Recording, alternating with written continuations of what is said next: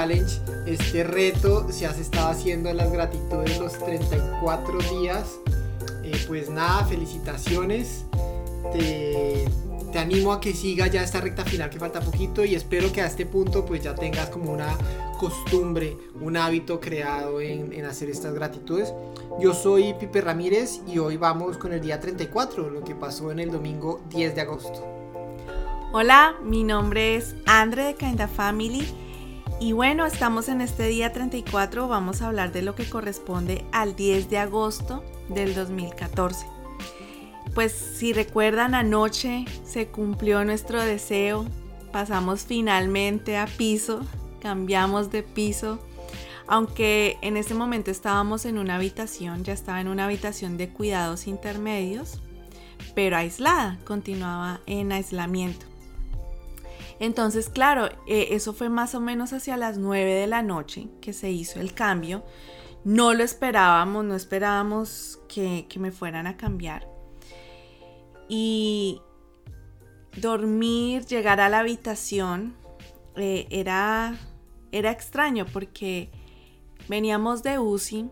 En UCI, pues tú estás monitoreado por todo lado, conectado por todo lado. Eh, los pitos por todo lado. Entonces hay un pito para una cosa, para la otra. Entonces como que al día 34 uno ya está como acostumbrado a dormir con tantos pitos y sonidos. Claro, vamos a, este cuarto y este cuarto que es grandísimo, mucho más amplio que el cubículo de, de la UCI. Estaba obviamente yo sola, pero este cuarto tenía también una doble entrada entonces realmente cuando se apagaba la luz quedaba totalmente oscuro, oscuro 100%. Y la UCI en cambio pues estaba el cubículo, se apagaba la luz, pero igual se seguía viendo la luz de, de como del pasillo central. Sí, y en este cuarto pues era amplio, tenía unas cortinas gruesas, eh, recuerdo que se, mejor dicho, se, la luz se tapaba muy bien y lo que dice Andrés, no entraba la luz, entonces el nivel de oscuridad era completo en la UCI, aunque le bajan mucho la luz, la parte de enfermeras y todo eso sigue prendido, que es muy cercana, y siempre uno, uno, uno alcanza a ver claramente como qué es lo que hay alrededor de uno. Aparte que en, en UCI tienen muchas máquinas y monitores al lado que están prendidos y que pues generan las luces del pip, pip, y de cuánto está goteando y de las velocidades, las frecuencias, entonces hay muchos bombillitos que te dan algo de iluminación. Aquí tú apagabas todo y negro. Y además como ya no tenía tantos, eh, sí, monitoreos, eh, tantos, tantas pantallas, pues los ruidos también eran mínimos. Entonces también esa noche yo no pude dormir. Esa noche no pude dormir porque como que ya me había acostumbrado y me hacían falta los pitos.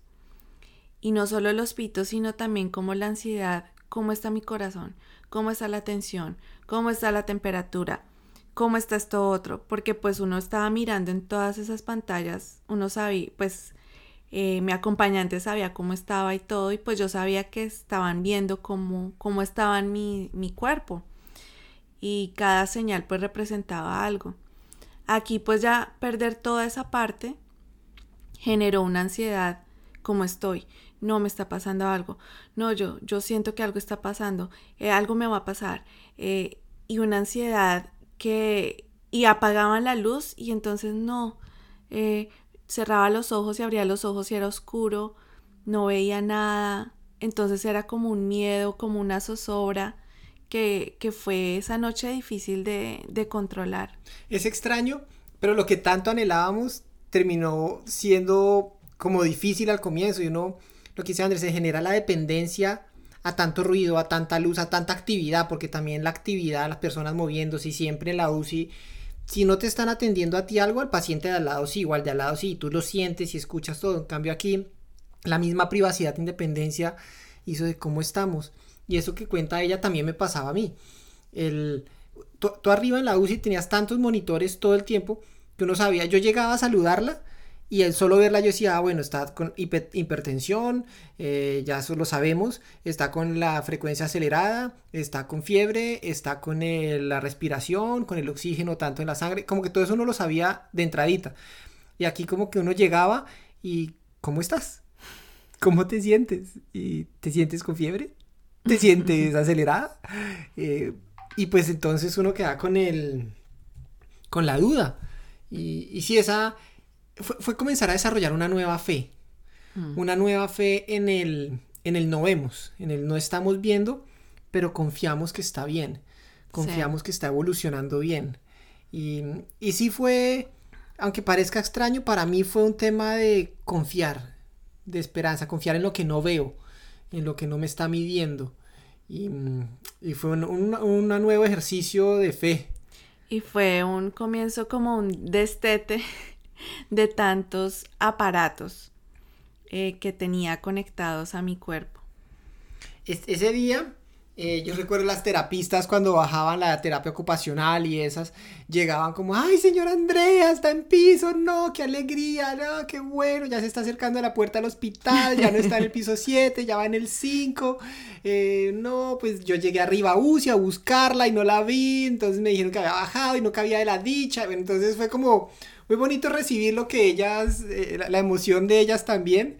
Y varias personas que pasaron durante el día, aún hasta las niñas de, almuerzos y aseo, como que pasaban y, ay, señorita Andrea, ya está por aquí abajo. Entonces eso fue chévere. También otro de los cambios que hubo al pasar a piso es que ahora el doctor que comienza a manejarte cambia. Eh, arriba teníamos los internistas y pues la ginecóloga que siempre ha estado frente al caso. Y ahorita al pasar a piso, pues la ginecóloga sigue pero los internistas como que se hacen a un lado y entra el doctor de piso. No recuerdo ahorita el nombre. Y pues era una nueva doctora que conocía toda la historia, pero yo también me sentía como, ¿será que ella sí sabe? ¿Será que ella sí entiende todo lo que venimos? O sea, no que sí sabe qué hacer, sino que sí entiende todo lo que pasó y será que ella sí conoce. Entonces a veces cuando ella llegaba, como no, mira, le vamos a cambiar esta y esta pastilla. Yo era como, pero, pero doctora, sí, y habló con este y le preguntó al otro y revisó tal cosa. Ay, de, pura desconfianza, o sea, buscando, buscando cómo llenar mi confianza de, de sí, esto de ella, estoy seguro de que ella conoce el contexto y todo lo que ya se ha hecho. No, claro, y pues uno también se acostumbra a los doctores, pues finalmente uno está, estuvimos un mes larguito con, con todos ellos, con las enfermeras, con los doctores, entonces también pues se genera una, un lazo ahí eh, de cariño Sí, de confianza. de confianza. De, confianza, no solo en confianza en contarles todo, sino en confianza en que todo lo que estaban haciendo, pues ya uno confía cuando dicen vamos a hacer tal cosa, vamos a hacer tal otra. Entonces aquí eso fue nuevo. La doctora igual siempre muy querida, la doctora que nos tocó ahí, eh, súper querida, y no, sí, yo los entiendo, sí, tranquilo, yo leí la historia, tranquilo, sí, sí, tranquilo, yo, yo leí la historia. Entonces, pues era, era yo el que tenía ahí el inconveniente, no ella. Mm. Lo otro es que ella, Andre, tenía pues enfermera para, para, por las noches. Entonces durante el día estaba yo y lo más tarde que me dejaban quedarme era como hasta las 11 de la noche en el, en el, con el, en el cuarto con ella. Yo me iba y se quedaba la enfermera. Y muy a las 6 de la mañana, cuando ella tenía que salir, yo llegaba para que André no se quedara sola ningún minuto. Y, y yo me dicho, André no se había despertado, yo estaba ahí, André se había acostado, yo estaba ahí. Y pues yo llegaba y también me echaba otra siestica y, o sea, yo llegaba temprano pero la enfermera salía y yo como que le decía, Ni, no arregle la cama y ahí me acostaba en el sofá y hacía otra segunda siestica ya en el cuarto. También ahí, ya que mencionas las, las, la enfermera que estaba conmigo, pues también ahí veo como mm, eh, lo que decías, el volver, ya teníamos confianza con las enfermeras de arriba, sabían cómo manejarme y pues eh, esta era una enfermera que no era de la clínica, sino que era pues provista eh, por un tercero eh, a petición de la, de la EPS en ese momento, del, seguro médico. Entonces pues ella no conocía pues como todo, todo el, el, manejo. el manejo de, lo, de cómo yo estaba. Entonces recuerdo que siempre pues ya en este punto era como menos el cambio de pañal, si no estoy mal. Pero era como como levante la cadera eh, y yo no podía levantar la cadera y yo sentía como que ella esperaba que yo hiciera la fuerza, pero yo no podía. Entonces, eh, eso era algo como que, como que no me entienden, eh, esta señora no sabe lo que, lo que yo he vivido. Y ahora, claro, era también para mí el volver a adaptarme y pues finalmente pues hacer las terapias y los ejercicios para, para volver a retomar la fuerza.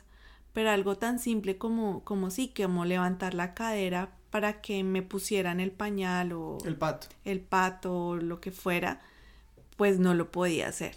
Ah, no, el pato, no, la mica. El pato es el de hombre. Bueno. La mica, la vacina. bueno, eh, para poder hacer chichi. Entonces, eh, eso era, era, no era confortable y, y pues traía sus desafíos físicos, pero también los desafíos de la mente, de, este, de yo como persona, como volver a retomar mi independencia. Claro, aquí yo, aquí yo también vi entre las cosas que se estaban mejorando de André, era que ya comenzó a, a frustrarse y a medio molestarse por esto que ella dice, como que no se adaptaba a la nueva enfermera y decía, no, amor, ayúdame tú porque ella pues no tiene la fuerza o no sabe dónde me puede coger, no sabe qué tanta fuerza me tiene que hacer. Y pues las nuevas enfermeras siempre estuvieron también con toda la buena actitud y muy queridas, pero efectivamente no conocían cuál era el manejo y ella en su primer día, su primer día de trabajo uno no sabe qué hacer, cómo hacerlo ni nada. Entonces a mí me tocó pues ayudar a Andy como sí, amor, tranquila, vamos a explicarle, dejemos que lo haga una, dos veces, pero pues cada vez que ella lo hacía de pronto no de la mejor manera significaba dolor para mm. Andre, porque le decía, no, pero ven, muévete aquí, o le, hacía la fuerza mal, o, esperaba que Andre hiciera más fuerza y Andre no podía, y pues la hacía sentir frustrada, la hacía sentir enojada también con ella misma, como con toda la evolución. Y pues ese otro proceso, como dice Andre, de pronto no es tan médico, no es tan emocional, pero sí es como, bueno, esto es nuevo y cómo lo afronto, cómo lo adapto, cómo lo entiendo. Em, esa noche, ya finalizando el día, puse el estatus en Facebook que pues yo oficialmente en Facebook a todo el mundo no le había contado que habíamos salido de UCI. Como ustedes ya saben, salimos el día anterior, salimos el día de ayer muy a las 10 de la noche casi, entonces no lo alcancé a poner. Y el día de hoy yo quise como llegar, mirar que las cosas estuvieran bien, una parte mía tenía el miedo de que nos iban a regresar a UCI, entonces no quería, no quería salir a cantar victoria y que, ay, salimos a UCI y al rato un estatus que dijera, no, volvimos a UCI. Entonces como que esperé, esperé, ya finalizando el día dijo que esto se ve un poquito estable, no era un simulacro, confiemos que es así y puse el estatus, que se lo leo y dice, no sé ni cómo comenzar, ya salimos de cuidados intensivos a un cuidado intermedio aislado. Hay avances externos visibles de mejoría en Andrea, sin embargo, los exámenes aún muestran signos de infección y no siempre mejoran como uno quisiera. Es difícil cuando Dios y la fe te invitan a ver lo invisible. No dudamos de los planes de Dios de sanidad para ella, pero quisiéramos que tanto su parte visual como sus exámenes reflejaran los mismos pasos de recuperación. Gracias por sus oraciones y apoyo. Sigamos firmes pidiendo por la recuperación, fortaleza física y espiritual para ella y para mí. Y bueno, así finalizaba el día y, y hasta tarde me quedaba y después me iba para la casa. Bueno, y hasta aquí llegamos en este día número 34. Ya quedan seis días para acabar nuestro 40 días gratitud challenge. Y hoy, ¿por qué das gracias, Pipe? Yo quiero dar gracias hoy por el cuidado que Dios tuvo de mí frente a la inseguridad que se vive en Colombia en muchos lugares. Yo salía de la clínica a las 11 de la noche.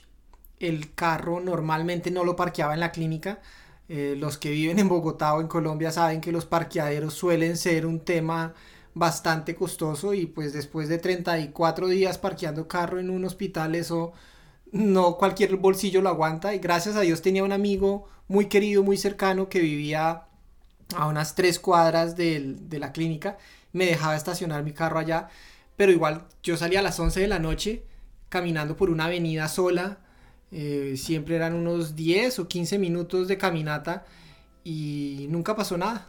Nunca pasó nada.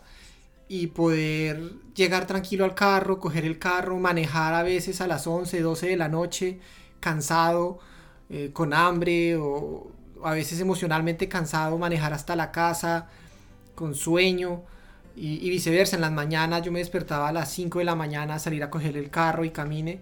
Todos esos trayectos, tanto a pie como en carro, nunca tuve ningún inconveniente, ningún susto y por eso agradezco hoy por el salir, salir y volver sin, sin ningún contratiempo. ¿Y tu amor? ¿Por qué agradeces? Yo agradezco hoy por... Um, porque finalmente se cumplió lo que tanto queríamos, que era cambiar de piso. Eso significaba que ya iba a estar más cerca la salida, de alguna u otra forma, y pues con eso significaba pues que iba a conocer a mi bebé. Entonces, pues agradezco por eso, porque era un paso más, un paso más eh, para conocer a Sami. Era un paso más para retomar la vida, eh, para avanzar con todo lo que ya les conté de las frustraciones y todo eso, pero, pero era un paso más. Y agradezco eh, que fue eso, fue, era, era un proceso, era un proceso de la recuperación y hoy eh, se cumple un pasito más en esa recuperación. Entonces agradezco, agradezco eso. ¿Y tú que estás al otro lado? ¿Cuál motivo de gratitud traes hoy para esta ruta del challenge? ¿Qué vas a escribir? ¿Qué vas a compartir? ¿Con qué cierras este día de gratitud? Recuerda si no sabes de qué estamos hablando, ya aunque son 34 días, pero si nos escuchas por primera vez, síguenos en nuestras redes sociales, kindafamily.ca, comparte, comparte, aún tenemos seis días para seguir agradeciendo, para que sigamos creciendo en este movimiento de gratitud. Entonces, nada, nos vemos mañana, mañana con nuestro día número 35 y ya seguimos en esta cuenta regresiva. Un abrazo y te veo mañana.